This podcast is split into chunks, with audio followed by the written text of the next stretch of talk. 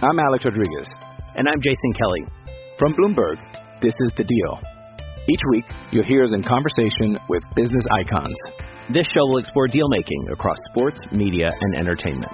That is a harsh lesson in business. Sports is not uh, as simple you know, as bringing a bunch of big names together. I didn't want to do another stomp you out speech. It opened so, up so many more doors. The show is called The, the deal. deal. Listen to the deal. Listen to the deal on Spotify. Folks, do you feel like everything these days is go, go, go? It's nonstop from work to friends to family and a million pressing issues. Sometimes you just need to take a play off and hit the reset button. That's when you reach for a Coors Light. It's made to chill. Hey, it's that time of year in Minnesota again to get out on the lake, go to the cabin, sit back, watch some baseball. Coors Light is the perfect refreshment to chill during these summer months. There's only one beer out there that's made to chill. The mountains on the bottom 1000 cans turn blue when your beer is cold, and that way you know it's time to chill. Hit that reset button with some mountain cold refreshment. Coors Light is cold lagered, cold filtered, and cold packaged. It's literally made to chill. It's crisp and refreshing as the Colorado Rockies. Coors Light is the one you should choose when you need to unwind, when you want to hit the reset button Reach for the beer that is made to chill. Get Coors Light in the new look delivered straight to your door with Drizzly or Instacart. Coors Brewing Company, Golden, Colorado, and as always, celebrate. Hey everyone, before we get into the show, if you're thinking about listing your home, I know exactly who you need to connect with Nick and Josh from Victory Home Team. They will guide you through the listing process with a hands on approach where they walk through every single listing and add their personal touch. They're not going to put you through some robotic, cookie cutter process. Selling your home is too important for that. Josh and Nick, who are two of the biggest purple and gold football fans I know, use innovative marketing strategies to increase visibility and make sure your house gets seen by potential buyers. And when the time comes, they can close the deal with their proven negotiation strategies. Just ask Purple Insider producer Jeremy Rushing, who worked with Victory Home Team. Hi, this is Jeremy, producer at Purple Insider, and my fiance and I actually used Nick and Victory Home Team to purchase our forever home just this past winter, and we can't recommend them enough. We were selling and buying in this scenario, and the process was so smooth. We actually had four showings and two offers on our townhome just in its first day on the market. So if you're looking to buy a new home, looking to sell yours, maybe just like us, you're doing both in the same process, that can be so stressful, but Victory Home Team takes that stress off your shoulders and just makes the whole situation incredibly easy to handle.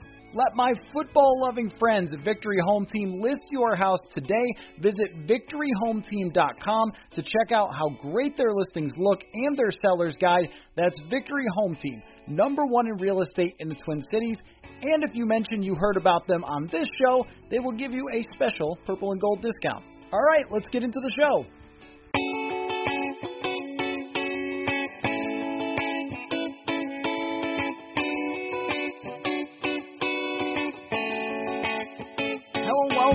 Into another Chris Trapasso draft show here on Purple Insider. Matthew Coller, along with CBS Sports draft analyst Chris Trapasso. Our draft coverage is brought to you by Victory Home Team. Go to victoryhometeam.com. If you are listing your house, you're going to want to check them out. Uh, Chris, the draft season is absolutely on fire, and, and I want to keep a tracker now of how many players are supposedly immature because now we can add Penei Sewell to the list of allegedly immature players. And I have news for everyone that guys who are 20 years old might actually be immature. I, I don't know. It's, it's shocking. Um, but the other thing is, if I was an NFL executive who wanted Penei Sewell, I would tell whatever reporter would go with just about anything.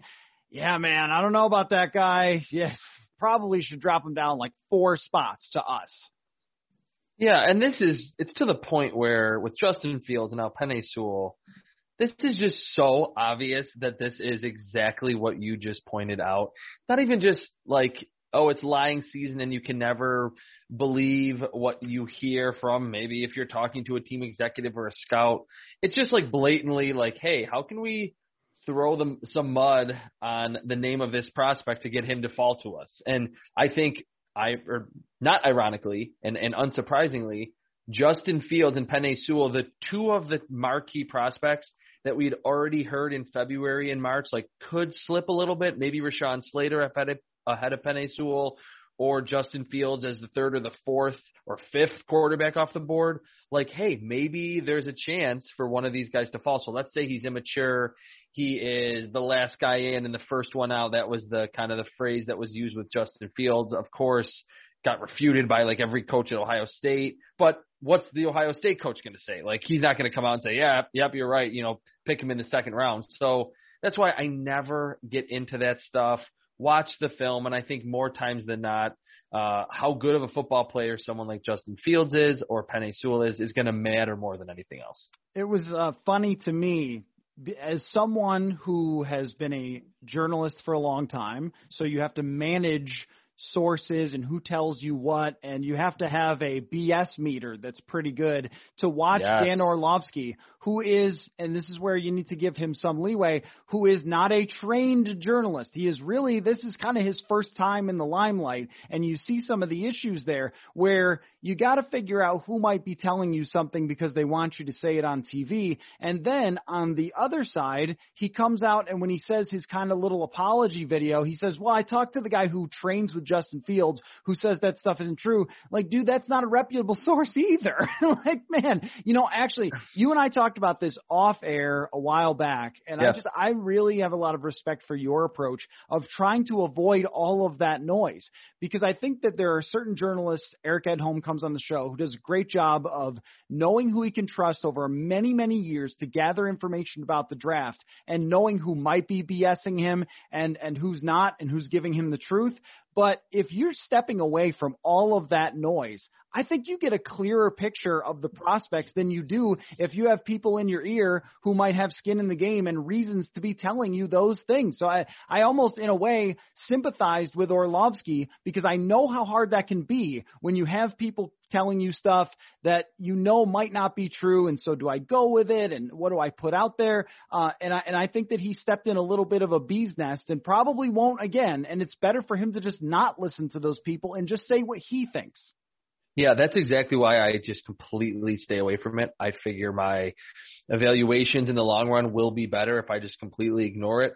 And what I think too, and this is being someone relatively young in this very niche field, that if you're hearing or reading a tweet or listening to someone that is relatively young in a certain industry, like whether it be sports or political analysis or commentary, they're not getting crazy sources. Like no one's going to a, a 25, 26 year old or even a 33 year old and saying like, Hey, here's the legitimate stuff. They know that young journalists or young writers are going to eat that stuff up and they're going to see which guys are going or girls are going to come out with stuff just regardless of Let's check with a second source and a third source. I think Eric Edholm is a great dude, and he's been around forever. He's been covering the draft and covering the NFL since like the 90s. He is someone that you know has legitimate relationships with scouts and guys that started as scouts and now they're GM. So that is a perfect example of someone that's not like crazy big, but you know what when Eric Edholm puts something out, it's legit. And the weird thing with Dan Orlovsky – he's like an analyst. He's up there doing film stuff. Like for him to just jump into like the insider anonymous scout realm was so strange. Whether whatever side he got is really true with Justin Fields, I think he, like you said, will be like, hey, I'm going to stay away from that from now on and just give my opinions on what I see uh, on film based on my time being a quarterback in the NFL. It was just a weird situation last week. Yeah, and and what you see is I think a lot of people on the internet too clout chasing of I talked yep. to an NFL person who told me this. Well, when I was a first year journalist, my first beat ever was in the American Hockey League, and you know the team, the, the Amerks, the Rochester Amerks, Rochester Americans, and there was a person uh, who I'll just say was with a team that told me something about a player that was completely false because I was writing that that player was not doing as well as they expected as a top prospect. And he said, no, no, no, you're, you're way off and everything else.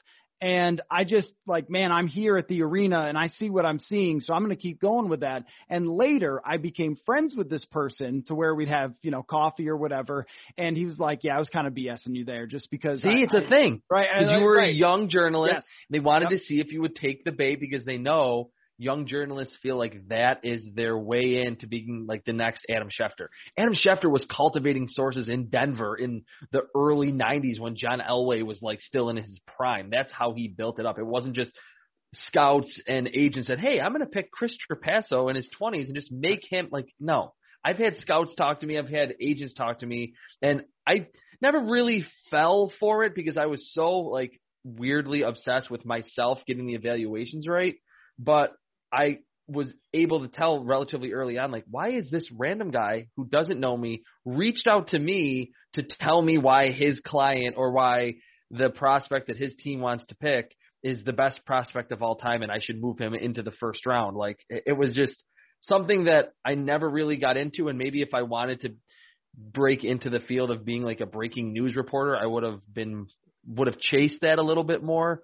But it's definitely lying season. And again, I think just staying away from it to give your listeners, my listeners, readers, the best evaluations out there. Just don't listen to anyone talking to you. Right. So I'll I'll get off the soapbox on this one, but I just think that it was uh, for fans it becomes very confusing and I would imagine even kind of frustrating to mm-hmm. have so many people saying so many different things about these players and I would just advise that you have to look really closely into who's putting stuff out there to make it seem like they're really dialed in. Oh, I was talking to this guy, I was talking to that guy, and who's been doing it for a long time and is proven. And there are only a handful of people in that realm that I really trust and, and that I read to get my information. So anyway, just just kind of be careful about any time you hear the I've been hearing that blank. Let's just let's just watch them play and then we'll see what they have for skill sets, and then the rest will figure itself out. And I don't know how many times I've said it to you, but Mike Zimmer told me that you don't know if a guy can handle the NFL until about three or four weeks into their first NFL training camp. So all this other stuff doesn't matter. And you know what the funny one is too, and because there's the black quarterback element that, you know, I think ESPN and guys like Dominique Foxworth did a good job of addressing that these tropes about black quarterbacks. But I remember they said this about Geno Smith too, and Geno Smith has become a longtime journeyman backup quarterback, which says to me that he has exactly the character to stay in the league because he doesn't have the skill. And so they're not going to keep guys who don't know what they're doing and can't figure out the offense and don't work hard as journeyman backup. So that was completely wrong. So just throw throw that stuff out the window. Watch the guy, try to figure out if he's good or not, and know who to trust. Okay. So we have something really fun though for this show, and I'll stop ranting about that. Is we are going to pick the first 13 picks and then see where the Vikings stand and decide what to do. So my first question for you, Chris Trapasso, is is Trevor Lawrence the lock of the century for the number one overall pick, or is there any chance it's anyone else?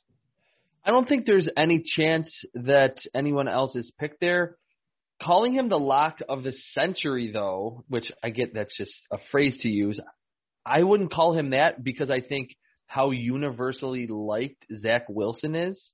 And this is not a draft class that is not top heavy. It's very top heavy, and it could be, it would be perfectly reasonable for Trevor. For I always like want to just say Trevor Lawrence because I'm expecting him to go there.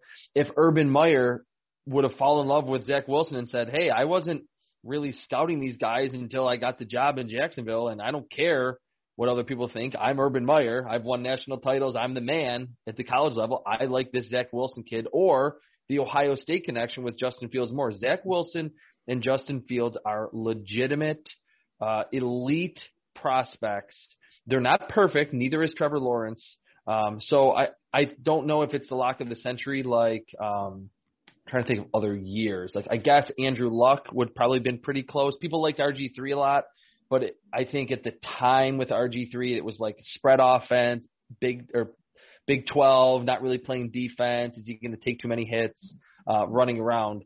So the only reason why I would say Trevor Lawrence is not the lock of the century is because the two quarterback prospects right behind him, and in my opinion, Zach Wilson and Justin Fields are legitimate. However, I do think there is a little bit of a sense of the Jaguars almost have to pick him, almost from a PR standpoint too, because Trevor Lawrence has been anointed as like the number one guy since that national title game against Alabama when he was a freshman. Um, and for their new GM, who used to be a GM, Trent Baalke and Urban Meyer, it would be this big like holy crap moment if they went with someone other than Trevor Lawrence. They're all really good prospects, and I do think Trevor Lawrence is by a pretty significant margin the best quarterback prospect in this class. So he's going number one overall. Okay, explain why he is the best. Um, because now I've watched all of uh, JT O'Sullivan's breakdowns of the film on the prospects, which I would highly advise that anyone do. Go to the QB school on YouTube and watch JT's breakdowns. I mean, journeyman quarterbacks know how to break down other quarterbacks. Yes, and they're they do. Just, they're so smart and they're so well done, and he just goes into so many details on these guys. But you know, Trevor Lawrence has absolutely every box to check. The big arm, he's got the anticipation. The thing that really blows me away is how fast he gets rid of the football. And I don't think that their offense made it super easy for him this year. I know that some of the statistics were down a little bit, but uh, watching Clemson, I didn't see the same level of wide open receivers No. like I did for Justin Fields. And to you know get his team into the final four like that, I thought said a lot about Trevor Lawrence and just how good he is. Then again, the only the only slight knock, knock I have is that in terms of accuracy, he's just not perfect. I don't know if you need to be absolutely Drew Brees pinpoint perfect to be a great NFL quarterback, but that's the only slight little knock. I think everything else he's got. Yeah, I don't really see any major nitpicks that uh, raise any red flags about him being a, a or not becoming a franchise quarterback. My knock is kind of similar to yours. That I think at times he tends to miss high, like over the middle. Um, but I think I, I almost have it on like a, a scale that if you have a huge arm, I think you can get away with not having pinpoint accuracy, like you mentioned, Drew Brees. If you're Drew Brees, if you're Mac Jones, if you don't have a strong arm, you need to be able to literally fit it through that tight window. It, it needs to have pinpoint accuracy. If you are Josh Allen, if you're Patrick Mahomes, if you're any of these real Matt Stafford, any of the strong arm quarterbacks, you can be a tick late. You don't have to be perfect, but you can still fit throws in. Um, his processing, I think, is even when he was 18 and 19 years old as a freshman. That's why a lot of the reason why he got so much hype to be the number one overall pick when he was 19 years old is because he was processing Nick Saban's defense and tearing it apart as a true freshman. Like that's why beyond the two years that he spent as being like the future number one overall pick, why he's like one of the best quarterback prospects, if not the best, and I think he is of all time. And then the last part, he's a crazy athlete. I think he's a better athlete than Zach Wilson in terms of like breaking off a long run, like we saw in that Ohio State uh, semifinal game two years ago. He can score like a 50 yard touchdown in the NFL. I think he's very fast. He's sudden. He's unafraid as a runner. I think he can take a few too many hits than probably the Jags will want. But you're right. He checks all the boxes physically, arm talent, mentally, no off field concerns. I mean, to kind of go back what we were just talking about at the intro, no off field concerns, no work ethic concerns. You're not going to hear anything like that. Um, so, yeah, that in a very, very good quarterback class at the top, Trevor Lawrence just checks the boxes more emphatically than the other two. Okay, so in our draft of taking the top 13 and then the Vikings, Trevor Lawrence, easy number one pick for both of us. And then it gets interesting because Yes. Zach Wilson, um, everyone knows here that listens to the show how much I enjoyed watching Zach Wilson. Maybe a little too much, but we all needed things to do during this uh, quarantine slash pandemic.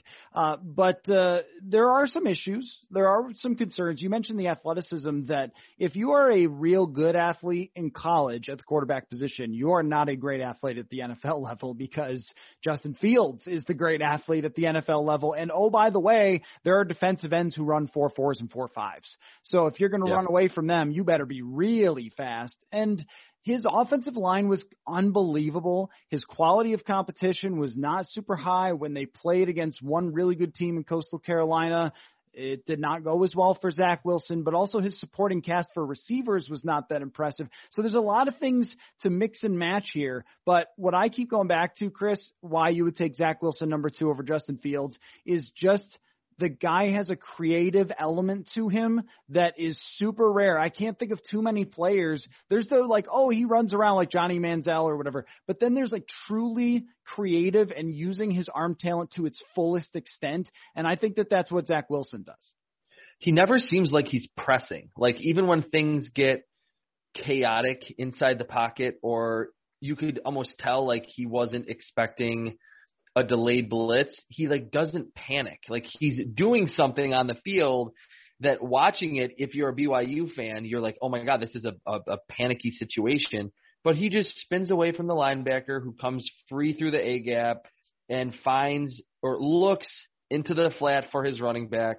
He's covered, and then he gets to his second read as he's rolling left and flicks it down the field 40 yards. So I agree with you. Like he's not a perfect uh, passing prospect, but now that we're in this era of quarterbacks that are athletic and beyond being like Cam Newton or Josh Allen, like physical freaks, like Patrick Mahomes is not a ridiculous athlete that is like going to ever run for a thousand yards in the season like Lamar Jackson, but he is very naturally creative, and I think that's exactly what Zach Wilson is. So that's why he's slightly graded higher than Justin Fields, and why I, for me, and why I think the Jets will ultimately pick him at number two overall. Yeah, you mentioned Mahomes and Aaron Rodgers like this too, where they are not the fastest. If you were to run a sprint against those guys, in fact, Mahomes kind of runs funny. he, he runs Mhm. like his feet does. kind of hurt or something all the time.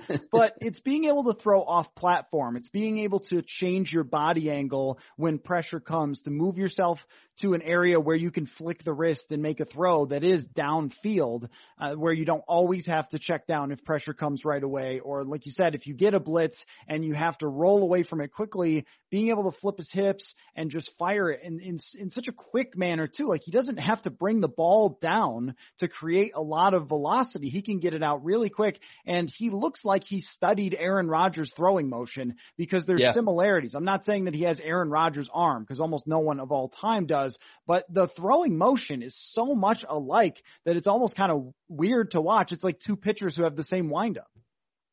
Yeah, one last thing I want to say about Zach Wilson. That's spot on too. Like I, it took me a while to figure out like who does he throw like, and it really like the delivery, the quickness of it, and just how they look throwing the football. Zach Wilson very similar to Aaron Rodgers.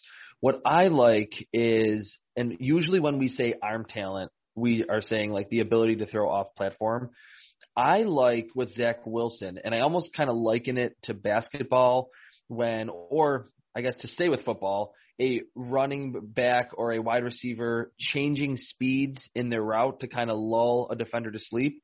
You can watch a BYU game and like if and it was again a great situation. The offensive line was good. They were kind of running like a almost a Kyle Shanahan type offense, a lot of stretch runs and, and play action and bootlegs.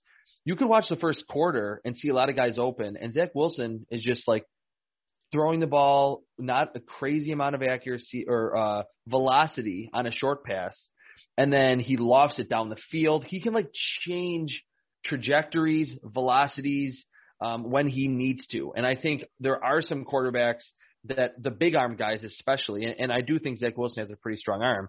That those underneath throws, like their running back can be turning around to catch a check down and a 75 mile per hour fastball is coming into their face and they drop it. And that's technically a drop for that player, but it's like the stronger arm quarterbacks. I know Josh Allen in his rookie season and even into year two had problems with like five yard passes because he had such a big arm. It was hard for him to harness it. Uh, I think Zach Wilson can crank it up when he needs to. He can loft it down the field almost like a Russell Wilson moonball, or he can just change those speeds with the football. I think is actually kind of a, a intricate thing that is very important for a modern day quarterback. Brett Favre was always great at the check down to the fullback. Dorsey Levens picked up a lot of yards off those little uh, nice little Yeah. accurate quick passes from Brett Favre. So the Mhm. fit with the Jets for Zach Wilson. I mean, it makes sense for them to get kind of the flashy kid too because it's New York, and I'm sure that they would say, "Oh, we don't factor that in." But come on, I mean, like he just seems Yeah, like a perfect fit to be a New York quarterback. Are you concerned at all that it's just Jets? Like, I mean, okay, Robert Saleh, new coach, new offensive coordinator. They're going to be able to build around him, but it still is the New York football Jets. So, I mean, just, just them being the Jets in comparison to the next team that's going to pick on the list. I think you, you do wonder how it's going to work out because they've been such a bad franchise recently. Yeah, that is a very important point to put up because I think we always talk about years into the future, like, oh well, the you know Sam Darnold's situation wasn't really good, and if if he had a better coach and there was better receivers and a better O line, maybe he'd be good. Well, the Jets roster, I know they made some splashy signings in free agency. The Jets roster is still not very good. I mean, it's not a team. Corey Davis, they brought in in free agency. Um, Keelan Cole, who I actually like quite a bit, um, as kind of an underrated guy. But this is not a crazy receiving group. The offensive line has Mekhi Becton, not much else.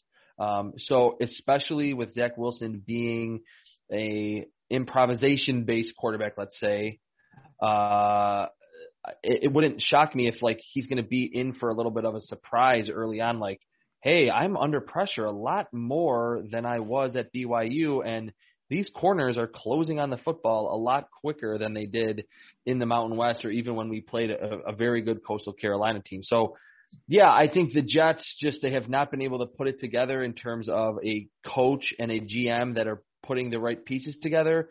And I know they have a lot of early picks, um, but I, I do think beyond the Zach Wilson selection, and this is the case any team picks a quarterback in the first round, they need to hit on those early selections. Right tackle, another receiver, a good tight end. Like they need to help him out because although at BYU he didn't have a bunch of first round wide receivers, the line and the scheme was very good. And I don't know if he's going to have, or he's not going to have those advantages right away on the New York Jets. Yeah, I believe statistically he was the least pressured of all of the top five quarterbacks. Yep. And, you know, so that's going to be quite an adjustment. I think he could be a guy that takes a little while after his first year to figure it out because the jump is so much. Now, the San Francisco 49ers are by far the most controversial pick here and debated pick here because you have the quote insiders that we ranted about to start the show. You have them saying, a lot of them, oh, they're going to take Mac Jones because Kyle Shanahan loves Kirk Cousins, which I don't think adds up at all. I, I mean, I think in general, it's just like that. Oh, the, this team's going to take that guy because their coach liked or coached this guy like that. No, they usually take the guy who is the highest ranked prospect on their board. And when they traded up, I think the 49ers knew we're going to get Zach Wilson or Justin Fields, so we want either one of those guys. That's that's my suspicion. Uh, are we picking in our mock draft here um, Justin Fields to the San Francisco 49ers? I would vote for that. That's what I think is going to happen. That's what I think should happen. The only scenario um, that I could foresee that that's not one of those two quarterbacks, if truly the 49ers are like, let's ride it out with Jimmy Garoppolo in 2021. Let's pick Trey Lance and let him get a Patrick Mahomes type redshirt season. He's still super young. He would be a great fit because of his mobility, because of the arm talent. But I think even one year removed from the Super Bowl, I think almost every team, and certainly the 49ers, even not making the playoffs last year with all the injuries, I think teams are in win now mode basically all the time now. I mean, mm-hmm. unless you're clearly rebuilding, like you don't have th- two, three, four, five years to be bad. So I think Justin Fields fits the system. He's the most accurate of all the top five quarterbacks, short, intermediate, and down the field. He can run in the four fours or even low four fives if you don't want to believe the pro day. Uh, two years of starting experience at a major program. Played well um, against Clemson two years ago. Played very well against Clemson this past year, and then even Alabama in that title game.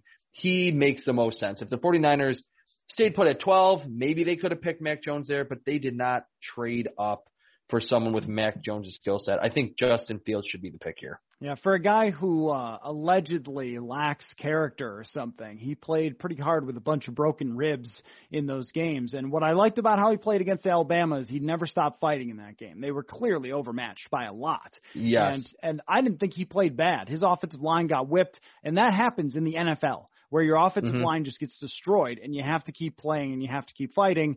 And a lot of college quarterbacks will just kind of whimper off when that happens, and, and he didn't, especially when he was already hurt. So that one has been belabored. So we'll just move on from it to number four, which I think is uh, second most interesting in this draft in terms of picks because Atlanta could go so many different directions here.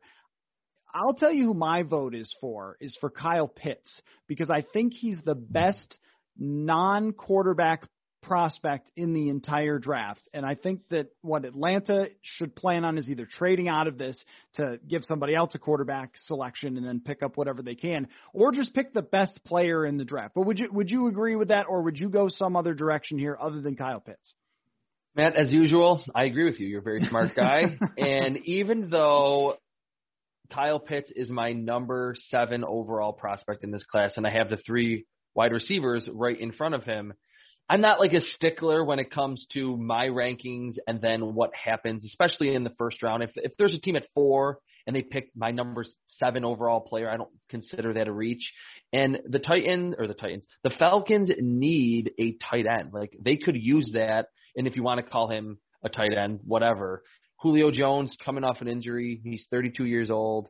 Calvin Ridley is like a good 1B, so to speak, or a really good number two and they've restructured Matt Ryan's contract recently. He's probably going to be the quarterback the next two seasons. They hire Arthur Smith, who is an offensive minded coach, got the best out of Ryan Tannehill, uh, a very quarterback friendly system. I think the Falcons, and it's easy to say, hey, they need defense, they need defense. It just aligns for them to not pick defense because there's not a defensive player to me, or and it's really the consensus too, worthy of being the number four overall pick in this draft class pick Kyle Pitts and give Matt Ryan in the twilight of his career Julio, Calvin Ridley, and Kyle Pitts out there. And you could go from a team that, that hasn't been in the playoffs for a while to back to the playoffs. My favorite Falcon stat for any Falcons fan out there or anyone that wants to bet, the Falcons went two and eight in one score games last year.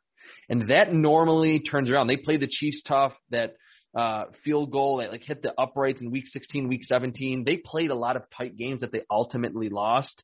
Someone like Kyle Pitts could change that into six and six in one score games or whatever, and, and, and you're talking about a team that is in legitimate playoff contention. So I'm all for that selection for a team that does need defense, but Kyle Pitts, you can't get anyone like him in the second or third round. So pick Kyle Pitts at four that's why I was thinking Kyle Pitts with this too is that there are good receivers all over the league, and I'm not saying receivers are replaceable. They're very, very valuable.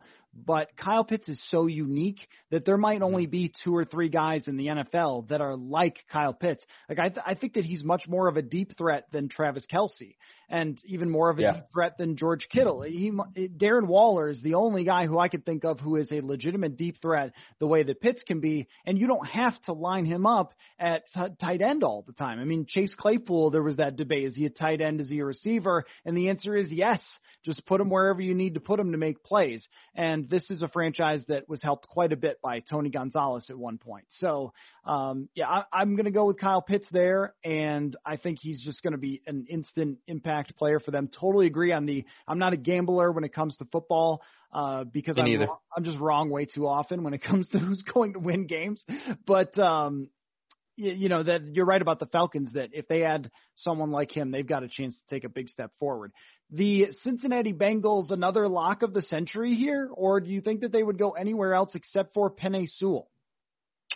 I don't think it's a lock of the century. Um, I'm interested in your thoughts. Obviously, I think it's almost a coin flip at this point, about three weeks out from the draft.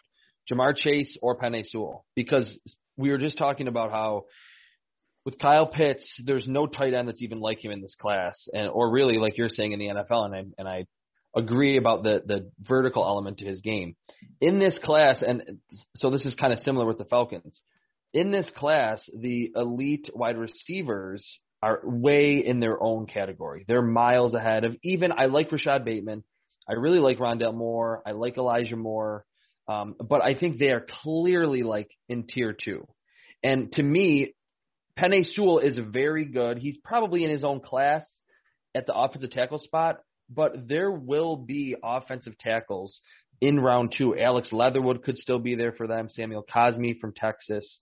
Um, one of the bigger names typically falls if if Teven Jenkins is there in the top of round two. It, it wouldn't totally shock me. Uh, so I think the Bengals they need offensive line, of course, but I think if they're if they go Penei Sewell at five, they're really downgrading their offense in terms of they're not getting nearly as good of a wide receiver prospect. And as we saw at his pro day, the Bengals have Tee Higgins had a good rookie season. Tyler Boyd's a good player. They don't have a wide receiver on that roster that is to the talent level and the polish of Ja'Marr Chase. So I think they could still get a good blocker in the early round two, but pick the elite playmaker.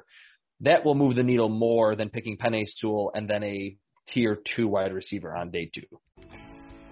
Hey everyone, we have a new special offer to tell you about with our friends at SimBull. If you go to simbull.app, that's S I M B U L L dot A P P, and sign up as a first time user with a $20 deposit into SimBull using the promo code PURPLE, you will receive six months free of premium Purple Insider written content at purpleinsider.substack.com. So go to simbull.app Deposit $20 if you're a first time user, six months free of our premium written content at Purple Insider. If you are not familiar yet with SimBull, it is a new sports marketplace where you can trade shares of professional teams like stocks. So, as we are fully into draft season, you're going to want to get in now with your team before their stock rises. Here's how it works you buy stock of teams, and when your teams win, you earn cash payouts that are instantly deposited. So, check it out simbull.app. Follow them on Twitter at SimBull Exchange and check out the marketplace for sports. Folks, the football offseason is off and rolling, and SotaStick has you covered with Minnesota sports themed gear. Some of my favorite football designs that you have to check out include the Chuck Foreman Spin Doctor gear. You can commemorate Randy Moss's disgusting act on a shirt or a hoodie. And if you're old school, check out the Purple People Eaters design as well. Go to sotastick.com and check them all out. If you use the promo code Purple Insider, you can get free shipping on all your Minnesota sports inspired gear. All of their apparel is screen printed here in Minnesota on super soft, super comfy shirts and hoodies. You will love it. Plus, keep your eyes and ears out for our giveaways going on on this show as well on social media. Follow them at SotaStick Co. on Twitter and at sotastick.com for your original Minnesota sports inspired goods. Code Purple Insider for free shipping. Oh, this is a, a good point. I mean, AJ Green for that franchise made Andy Dalton into one heck of a quarterback for a, a little mm-hmm. while at least. I mean, a guy who consistently was winning 10 games and getting his team into the playoffs, even if they couldn't go anywhere after that. But uh, we know how mediocre Andy Dalton is, and having great weapons uh, really raised up the level of play for him. And the fact that you can get someone like Teven Jenkins, who I think is a very good offensive line prospect early in the second, that can help sort of you know, have their cake and eat it too. So I like your mm-hmm. argument there. The only way that I was looking at this is that you drafted Joe Burrow and he was under pressure a ton in his first year. And there have been other quarterbacks who were drafted high. Sam Darnold is one of them. Go even back to like David Carr, who took a lot of sacks early in their career, and they never really fixed that offensive line for him. And he was kind of held on the ball a little too long. And you just end up with a guy's confidence being destroyed because he's getting killed all the time. And, you know, younger players still learning to process quickly and things like that. And then they get their tails whooped before they can ever really figure that out. So that would be my one case for Penei Sewell is let's say like, look, these there are playmakers all over. We have two good wide receivers already. We can get the best receiver in the top of the second round, get your Rondale Moore or something. But the offensive line, you added Riley Reiff, you have Jonah Williams there. Like you're building the bones of something really good in front of Burrow, who by the way is coming off an injury. Yeah, my one last uh, piece of my argument for Ja'Marr Chase is just the obvious connection to Joe Burrow. Like Ja'Marr Chase is not my number one wide receiver. Jalen Waddle is. So if I was strictly going on my board, that obviously is not a Bengal centric board, it's just the whole draft class.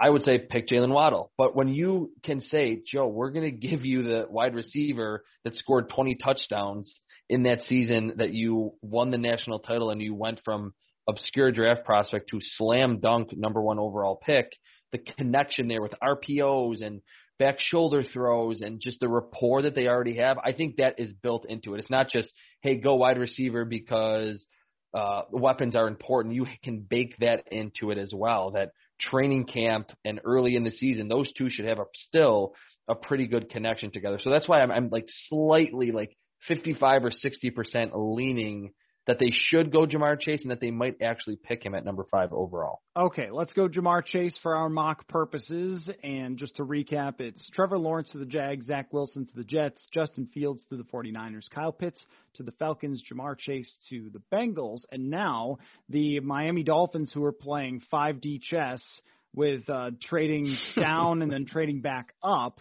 which is a little bit odd. And I think that there's a very good case for them that they will trade back down again, that they wanted to get in a position where somebody will once again be desperate to trade up and get a quarterback here because we've still got quarterbacks on the board.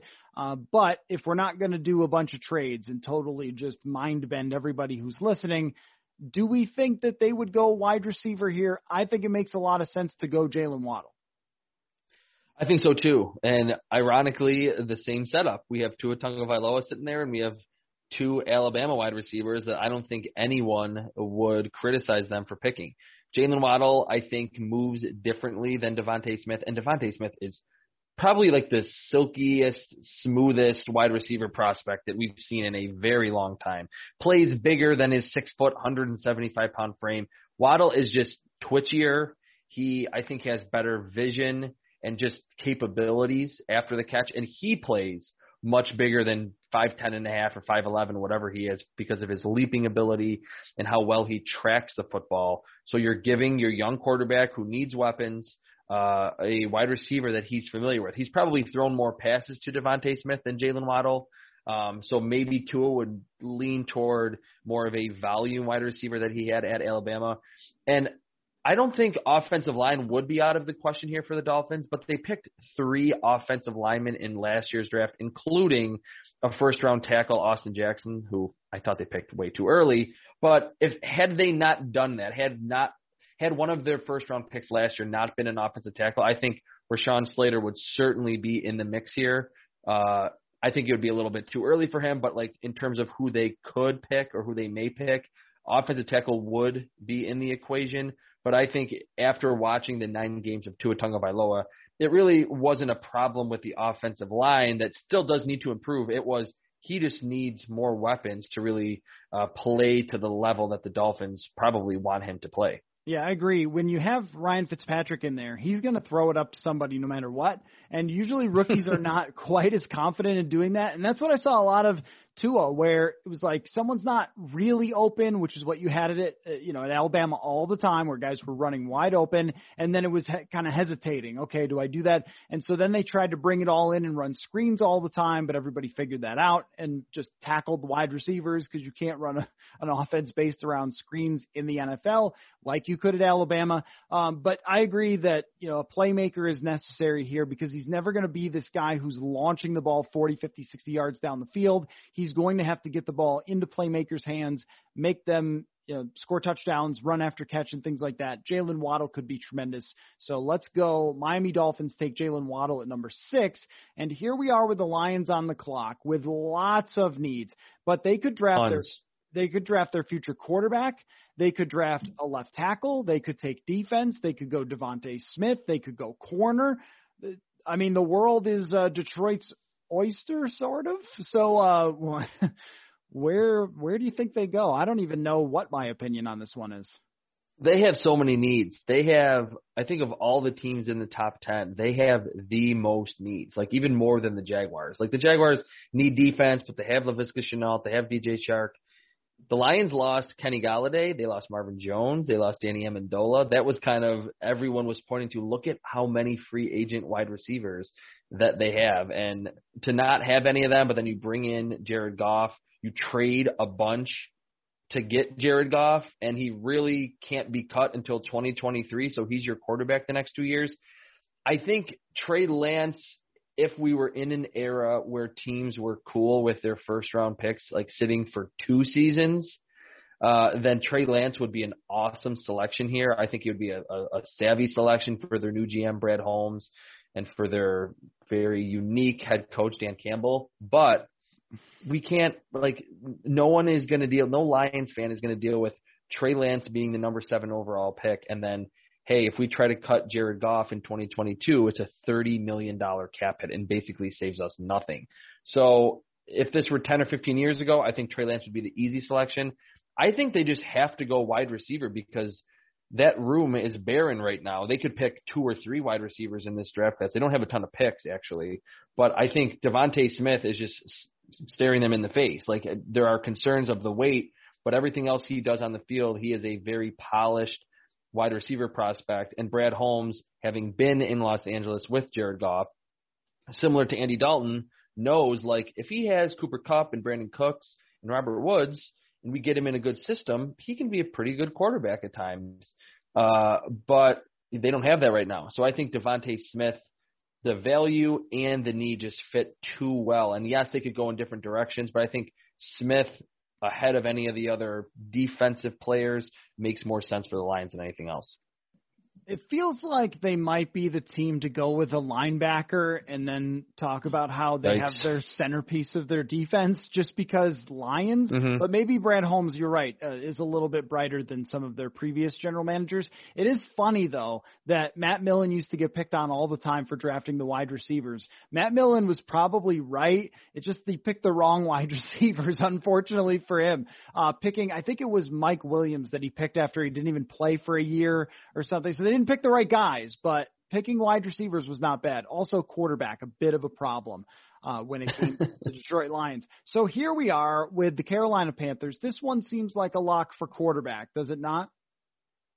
It does, and I think this has to be Trey Lance. Uh, it's my favorite prospect and team pairing, uh, probably up there with Ja'Marr Chase and the Bengals because of Joe Burrow, but just because Trey Lance to get that redshirt season behind Teddy Bridgewater, the opposite quarterback of him. I've kind of been on this narrative for a while, but it's just it's it's too perfect.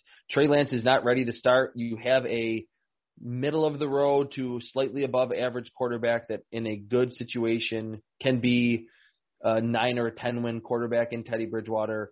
Accuracy, pre snap reads, post snap reads, that's his game, and that is like those are the areas that Trey Lance needs to develop. Being so young, being so green as a quarterback, um, that we know they want quarterback. They were in on Matthew Stafford. They offered Teddy Bridgewater. They pre all the off field stuff were in on Deshaun Watson as well. So this is a team I think they would be ecstatic to get Trey Lance. I think I mean we're not doing any trades with this, but if the Broncos want and we'll obviously get to the Broncos next at number nine. If they want Trey Lance, I think they have to move ahead of the Panthers because it's just too perfect of a fit. Yep, and that's where if you're Detroit and you have needs all over the field, then you know you could still get a wide receiver because your next two teams are going to probably draft quarterbacks. You can move yourself back. And also Carolina and Denver have pretty decent receivers, so they're probably not drafting DeVonta yeah, good call. there. So even if they didn't like the quarterbacks, they'd probably go Penei Sewell or, or somebody else in that situation. So I agree Trey Lance is perfect for the Carolina Panthers for exactly what you laid out. Teddy is the perfect guy to bring him along and help be that Ryan Fitzpatrick bridge. And now here we are with the Broncos in the ninth pick, and this is where it gets controversial because Mac Jones is the one that we're all debating. These other prospects, I think, are very clearly top 10 level prospects based on their tools and their skill set and how modern of quarterbacks they are. Like, even if Justin Fields doesn't work out, his athleticism is so high, he'll still bring you quite a bit, I think, on the field. And you can even say that for Trey Lance, that he's such a great runner that even if he's not a perfect passer, so these teams can take them on almost athleticism alone. Mac Jones has to have the stars align for him to be really good. However, Denver has this group of wide receivers that is absolutely terrific. Jerry Jeudy, they've got Courtland Sutton coming back. I mean, they drafted what KJ Hamler last year. So I mean, they've got all sorts of and Noah Fant. They've got all sorts of weapons to hand somebody like Mac Jones who could be good right away. And I have 0% belief that Drew Lock can be anything more than he was last year. Mac Jones to the Broncos makes a lot of sense for me, Chris. It does actually, and I hadn't really thought about it uh, and, and put it in a lot of mocks. I think uh, the Patriots at, at at 15, that's kind of been the trendy spot for him if he doesn't go number three overall to the 49ers. But for all the points that you just laid out, I think uh, would actually be a team that would give Mac Jones or could give Mac Jones a similar environment to what he had at Alabama.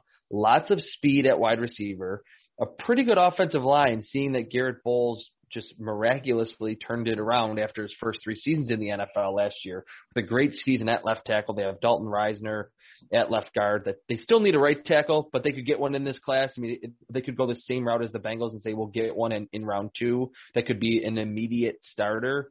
And I think the one other element that makes this pretty plausible when it's not being talked about too much is their offensive coordinator, Pat Shurmur. He is a West Coast guy that I think is not the best fit for Drew Lock. That Drew Lock needs a quarterback like Bruce Arians. It's like, hey, let it rip.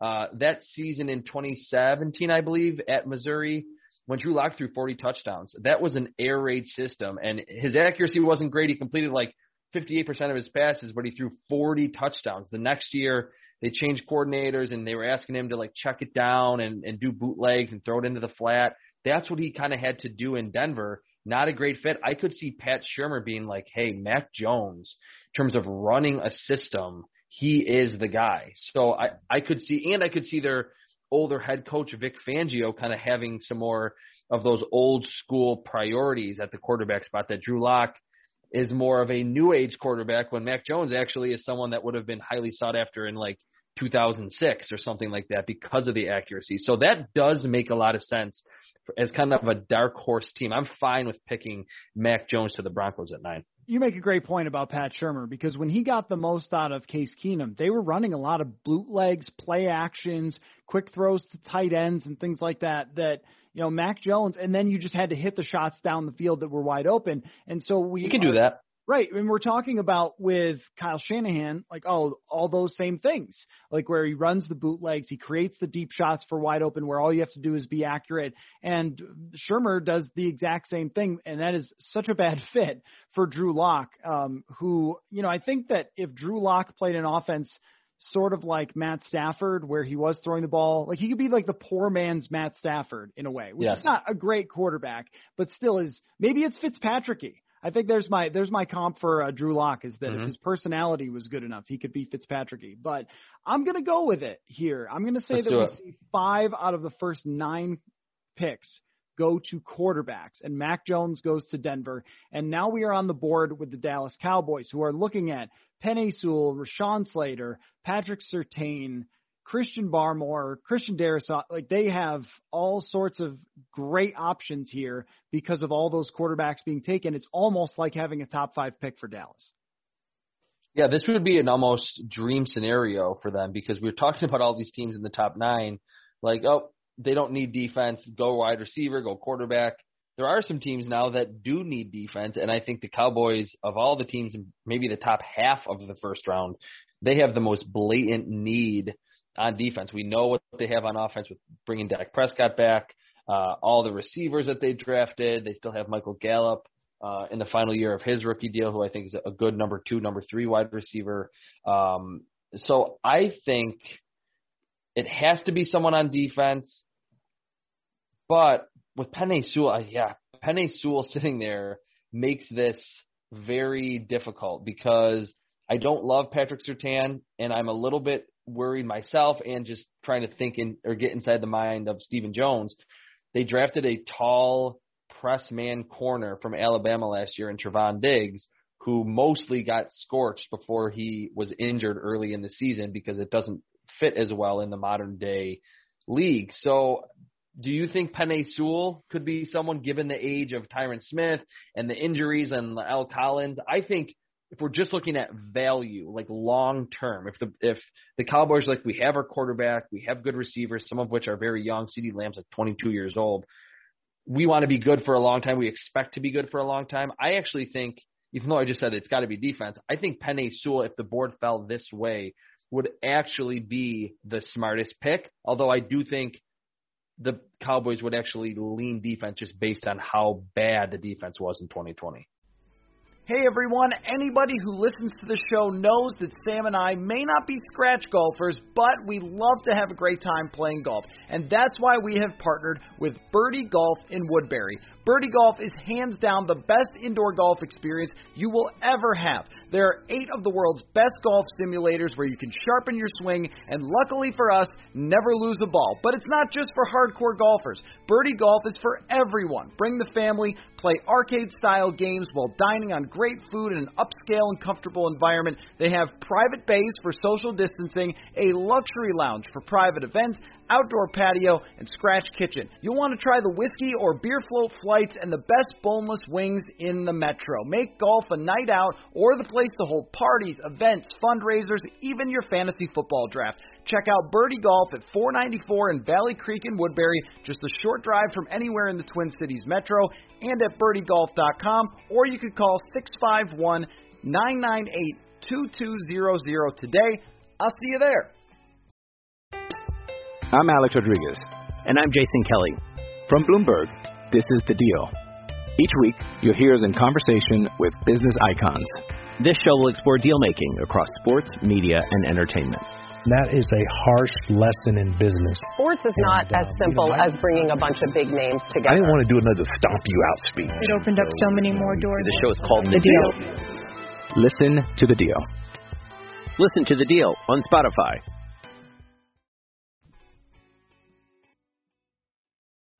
Hey everyone, I want to tell you about our friends at Scout Logistics, and I really do mean it when I say friends. They are fans of Purple Insider over at Scout Logistics, and since they reached out wanting to support this show, I want to tell you about what they do. Scout Logistics is just in time transportation for full tractor trailer loads, and if you're wondering what that means exactly, well, if you own or work for a company that needs shipping solutions, they are the preferred carrier of Fortune 500 companies across North America, and we have quite a few of those in Minnesota, right?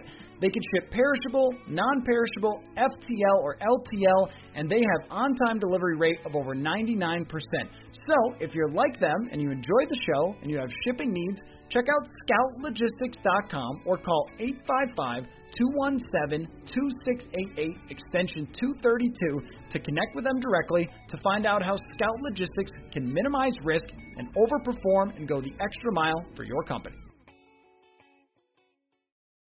Yeah, there's the whole do you draft for need or do you draft the best player on the board? And the fact of the matter is that when Dallas has drafted the best player on the board as an offensive lineman in recent years, it's worked out for them. Um, Yeah. You know, I think especially Zack Martin is just an unbelievable talent. He could move to right tackle last year and still be great at it. Like, wow. Uh, you don't see too many human beings that are able to do that. And uh, so, you know, I think that when you look at their um, offensive line too, you can move on from Tyron Smith um, eventually and move Sewell in there. But you know, Penei Sewell is only what 20 years old, and he just opted out for last year, so he's probably not ready to start at left tackle in the NFL right away anyway. And I think it's okay if you draft a guy high who needs to wait and can be a future like uh, you know uh, starter all you know pro bowler whatever if you have to wait for that that's okay it's usually when you get desperate hoping someone solves your problem that very next year is when you make mistakes And I have a quick side rant about this. I totally agree. There's no shame in what you just said, if, especially now this year with the opt outs. If they can't come in and be instant impact immediately, that's fine. The one other thing, if they do feel like, or any team, but in this case the Cowboys, that Penny Sewell is ready to play, it bugs me with draft uh, like analysis that if someone has to play guard, that it's like a bad thing like it, it used to be, oh, he's not athletic enough, he's not good enough to play tackle. Just put him at guard, and yeah, you know, you can cover up some of those flaws. It is very valuable to have a really good guard, especially in today's NFL. It's not 1995 where there's two good edge rushers and all the D tackles are space eating guys that are Ted Washington. No disrespect to Ted Washington, love Ted Washington but that are that are just space eaters that can uh, are great against the run and aren't huge pass rushers. You need good guards in the NFL. There would be no shame in Penny Sewell playing left or right guard as a rookie next to La'el Collins or Tyron Smith. The Cowboys would certainly get a lot of value out of that. You know, eventually Penny Sewell can play tackle, and it would not be a bad thing if he started his career at guard. I think with how many good interior pass rushers there are in today's NFL, every team has one. Every team has at mm-hmm. least one guy that really brings a lot of juice on the field as a pass rusher at D tackle. Let Penny Sewell be your athletic, mauling left guard. He was 6'5", 331 pounds at his pro day. He's the size of a guard, technically, a, a bigger, taller guard.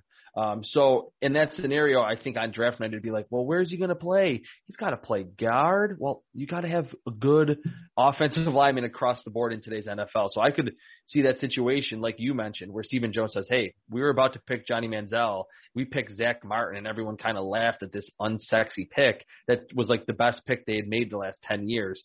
Pick Penei Sewell here, then you know try to revamp and reload your defense later in this uh, entire draft. Right. For a prospect of this caliber, playing guard for a year is not going to That's hold fine. him back. I think the thing we were concerned about with Ezra Cleveland is that he's not a Penny Sewell level caliber uh, you know, offensive lineman prospect. So he's got to have more things go right for him and be put in easier situations to succeed. But somebody like Sewell, put him in left guard, then bump him over in the future. That'll be fine. Uh, I, yeah, I think that you're right that they desperately need defense, but if someone that good is on the board, they take him. So now we're looking at the New York Giants. We're just a couple picks away from the Vikings here. And I mean, so much talent on the board. The Giants already have a pretty good defense, but those wide receivers are off the board already, and Kyle Pitts off the board already. Would they go another offensive lineman in the first round after drafting Andrew Thomas last year, or would they just go best player here, or would they would they reach on another like Rashod Bateman possibly? What do you think? What do you think here? This is a tough Ah, one. this is tough. This is this is a very tough, and it's especially tough. Although again, we're not doing trade downs, but to try to talk through it, Dave Gettleman's never traded down as a GM, so like you're throwing that, you're yeah, you're throwing that scenario out the window. I think based on just my own evaluations, especially of the corner class, and they they brought in Adoree Jackson, James Bradberry's there, he's good. Jabril Peppers is a pretty good kind of move around safety. So even if they did love a corner, I don't think they need one. I don't think any of the corners are, are good enough to go number 11 overall, especially after Caleb Farley's uh, back injury that where there's some uh, uncertainty about. I could see this being Micah Parsons. I, I could see Dave Gettleman, especially with his Carolina roots, thinking Luke Kuechly, although I don't think Parsons is anywhere as close to being as ready in coverage as Luke Kuechly was. Uh, Micah Parsons is like 6'5", 240, really fast, brings it as a pass rusher, which I think is really interesting, like putting his hand in the dirt on the edge. But in coverage, you didn't see a lot of plays. I think he's a little bit green in that area. He was only a sophomore after the 2019 season, and then he opted out. Um, I wouldn't hate the Micah Parsons pick. Um, and after signing Kenny Golladay, I think that kind of stops them from like reaching on a Rashod Bateman or a Rondale Moore. Had they not landed Golladay, I think that would have really been in play, and I would have even been okay with that, even if I don't have Rashod Bateman at number 11 overall on my big board or whatever. But I think Daniel Jones does have a, a decent um, pass catching group without the receivers there. I think Micah Parsons wouldn't be a bad selection, and it's kind of what I think they'll ultimately do. The, the one last thing, I don't think they'll go offensive tackle. They're another team picked three offensive linemen in last year's draft class, two of which were tackles. Andrew Thomas, uh, who played well down the stretch. They picked Matt Peart from UConn in the third round. I really liked him. Uh, very long and athletic pass blocker. He's like better in pass protection than he is as a run blocker. And then Shane Lemieux, this kind of versatile uh, interior offensive lineman from Oregon. So it would be a little surprising if they went Rashawn Slater. But then again, maybe Daniel Jones or maybe Dave Gettleman is like, hey, this is my last year to prove that I was right picking Daniel Jones at number six overall. So I think Micah Parsons or Rashawn Slater would really be the two best picks had the board fall this way for the Giants. Okay, I'm going to go Parsons because I agree with you that Dave Gettleman will probably look at a linebacker and be like, "That's my guy." I mean, yeah, front seven, defensive Right. front seven. if you're drafting running backs in the top, you might as well draft linebackers too and stick to the bit. So we're going to go Mike Parsons there. Philadelphia and the Chargers still on the board before the Vikings. Philadelphia seems like a lock right here to go with a corner. Surtain, Yes. Jaycee Horn. Um, we don't have to talk a ton about this one because I think we're just not on the same page. But who do you have higher? And then we'll go with that one. Surtain, Horn, Samuel. Like who's your top corner? Uh, actually, Caleb Farley from Virginia Tech, but with the back injury, I think he's almost bound to drop a little bit. This is not speculation. It's not someone trying to drop his stock. He legitimately has an injury. I think Patrick Surtain, just because uh, the size, the speed, the bloodlines, and he's not crazy uh, in terms of how much he tries to beat you up at the line. He's very patient in press coverage. I think he might never be an all pro, but I think his floor is super high, and the Eagles just need like high floor players in their secondary. So I think Patrick Surtain makes the most sense here. The Eagles might be in second place to the Lions for teams that have the most needs, uh, but corner, crazy amount. Yeah, corner is the most pressing for them. So now we are left one pick before the Minnesota Vikings, and we won't have to dive into this too much because I am uh, going to talk for tomorrow's show with Daniel Popper, who covers the Los Angeles Chargers. So we'll get deep into 13 Ooh, because the Vikings nice. now have interesting connections, being that their 17th game is against the Chargers, and the Chargers pick right in front of the Vikings. But this one seems easy now with uh, Super Rashawn easy. Slater, right? There's not you don't even hesitate with this one. You just go to the board, take Rashawn Slater. I think. Uh, I mean, I like Christian Darrisaw actually a little bit more, but if, if we're going on like, who, yeah, I do. I think he's long. He's longer. I think he's a little bit better balanced. But if we're, this is not the Chris Trapasso entire draft. Like, I'm not running the entire draft. Slater is viewed higher by NFL people. So I think if you're the Chargers, um, they're probably one of the teams that are super high on Rashawn Slater. Gives you a little bit more versatility if you do need to play him at guard. Um, and he, he is an opt out. That's, I don't know how teams will view that, but super athletic, very good balance too. Uh, a little bit lacking in the length department, but I think this is a pretty easy choice. They don't have a left tackle. They they need a left tackle for Justin Herbert. Pick Rashawn Slater here and move on. Okay, so now here's what we're left with. It took a while to get here, but I apologize for nothing because this has been really fun, Chris. We are at the 14th overall pick, Minnesota Vikings. I'm just going to read you some of the guys on the board. There is uh, Christian Barmore, who seemed like he was going to be the fit for the Vikings until they picked up Dalvin Tomlinson. Although I still argue that that's possible because it is Mike Zimmer and it is defense, and they they still don't have. You mentioned interior rush; they don't have it. Uh, Christian Darrisaw, who you really like. They signed Xavier Woods to a one-year deal. Trevon Moehrig is here. Rashod Bateman. Uh, Jeremiah Owusu-Koramoah, who is a really intriguing So do-it-all player. You've got Greg Newsome, the long corner. I don't think that they would do that, but the pick for me, if it's not Darrisaw, would be Kwity Paye. But there's lots of guys who are defensive ends on the board here. Kwity Paye, Jayson Oweh, Azeez Ojulari, um, Jaelan Phillips. Tell me how you see this one because there are a ton of options for the Vikings. I think it's going to be Jaelan Phillips. Uh, he checks, and you can certainly tell me if I'm wrong, but I think he checks the prototype defensive end for the Vikings more than Kwity Paye. And not that Kwity Paye didn't have a good pro day. He did. He was the number one freak on Bruce Feldman's list. I've said that a thousand times. But six two and a half, two sixty one. He ran four five seven. Uh, vertical thirty and a half inches broad jump just under 10 feet. So he's like a high level athlete. Jaelan Phillips is bigger. He six five and a half, two sixty, thirty three and one fourth inch arms. Uh, he ran four five six. He had a longer broad jump, ten feet five inches.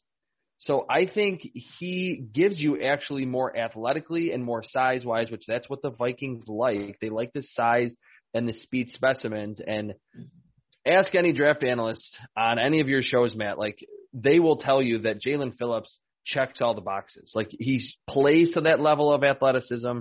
He's pretty bendy. He's flexible. He has pass rushing moves. He's pretty strong. He's a good run defender, sets a strong edge, can dispatch blocks to wrap up tackle or to wrap up ball carriers on those outside runs.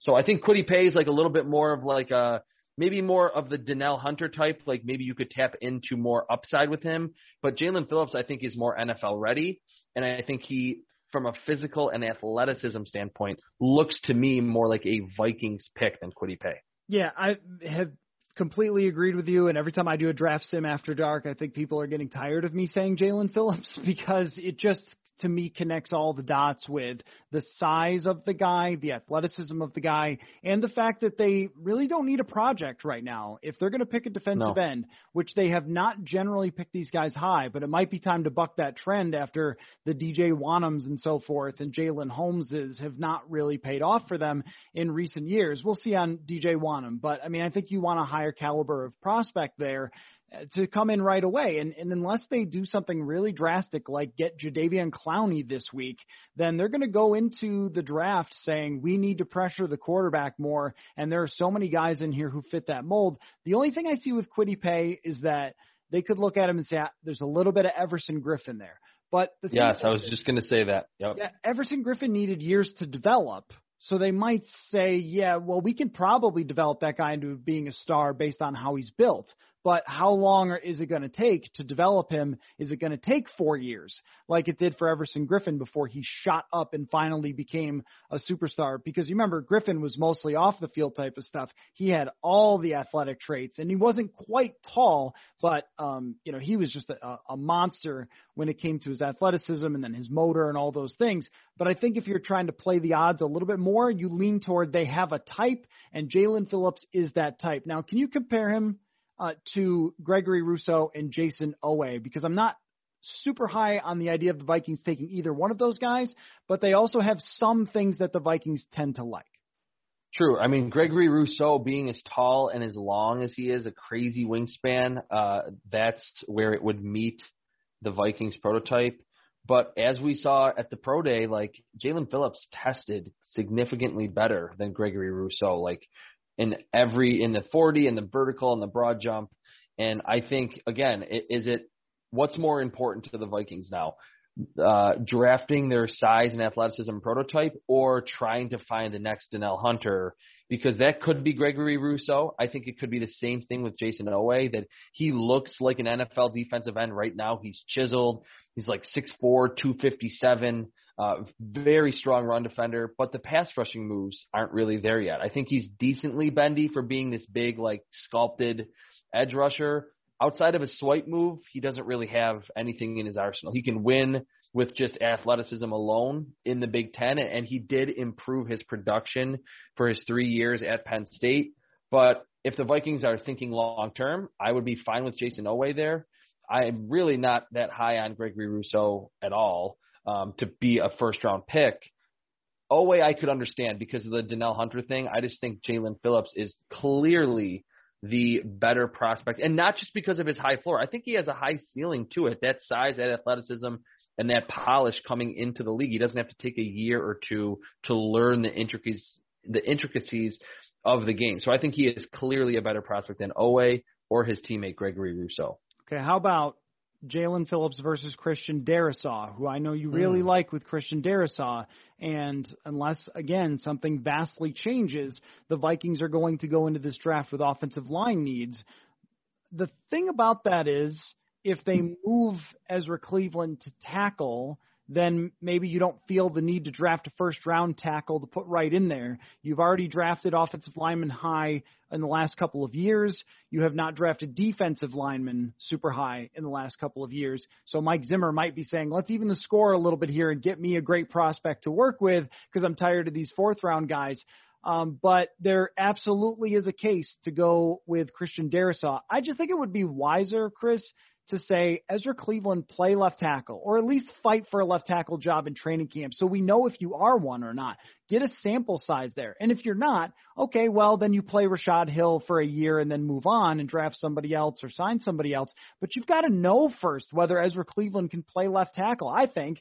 And, and unfortunately, that leaves you with figuring out the guard position, but you could do that later in this draft.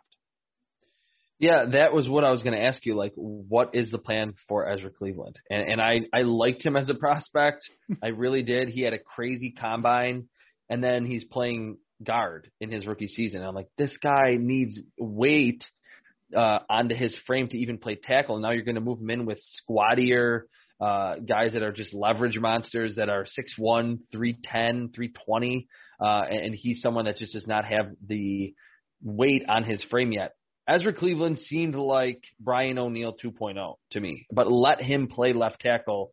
The only super enticing thing, and I think to your point about you know Mike Zimmer wanting to even the score, uh, so maybe this just completely takes offensive tackle off the board. But what's intriguing about Darrisaw is he would be such a good fit in this system for the Vikings. He is very athletic, six five, three twenty stretching to the left or the right, reach blocks, getting to the second level. He is made for a zone blocking scheme.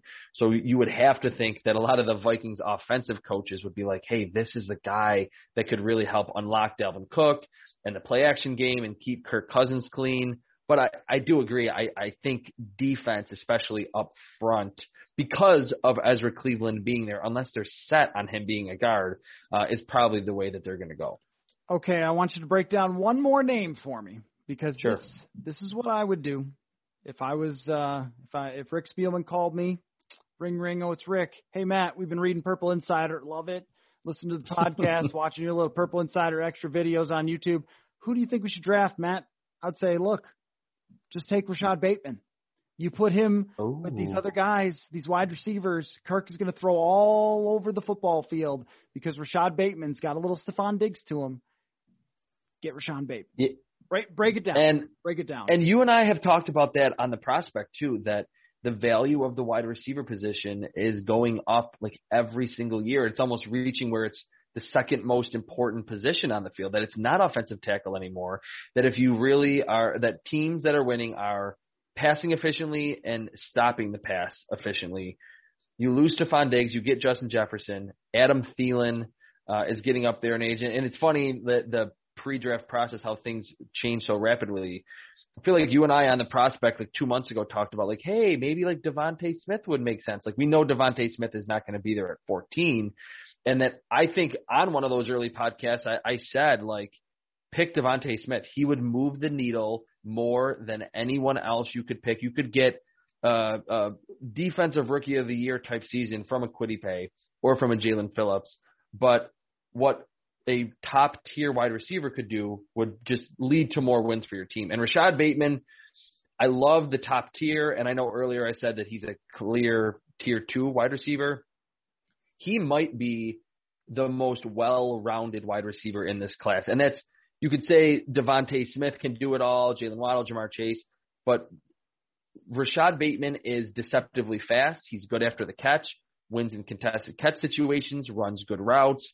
I think he plays bigger. He was only like six foot one ninety at his pro day, which was a little weird because uh, he was listed much bigger than that.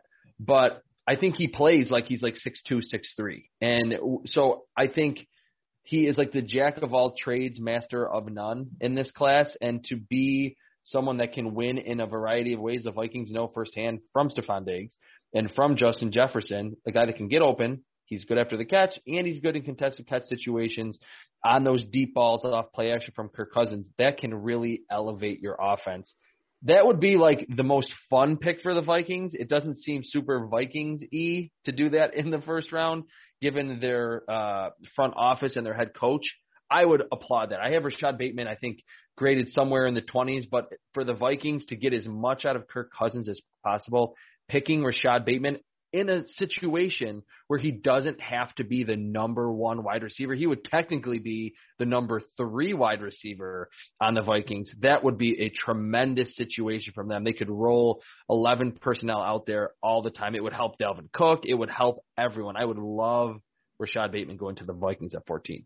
I love how excited you are for the wide receiver three train. You love, love the it. wide receiver love three it. train. You are on Being it. in I'm Buffalo, I love it. it. I, I'm on it.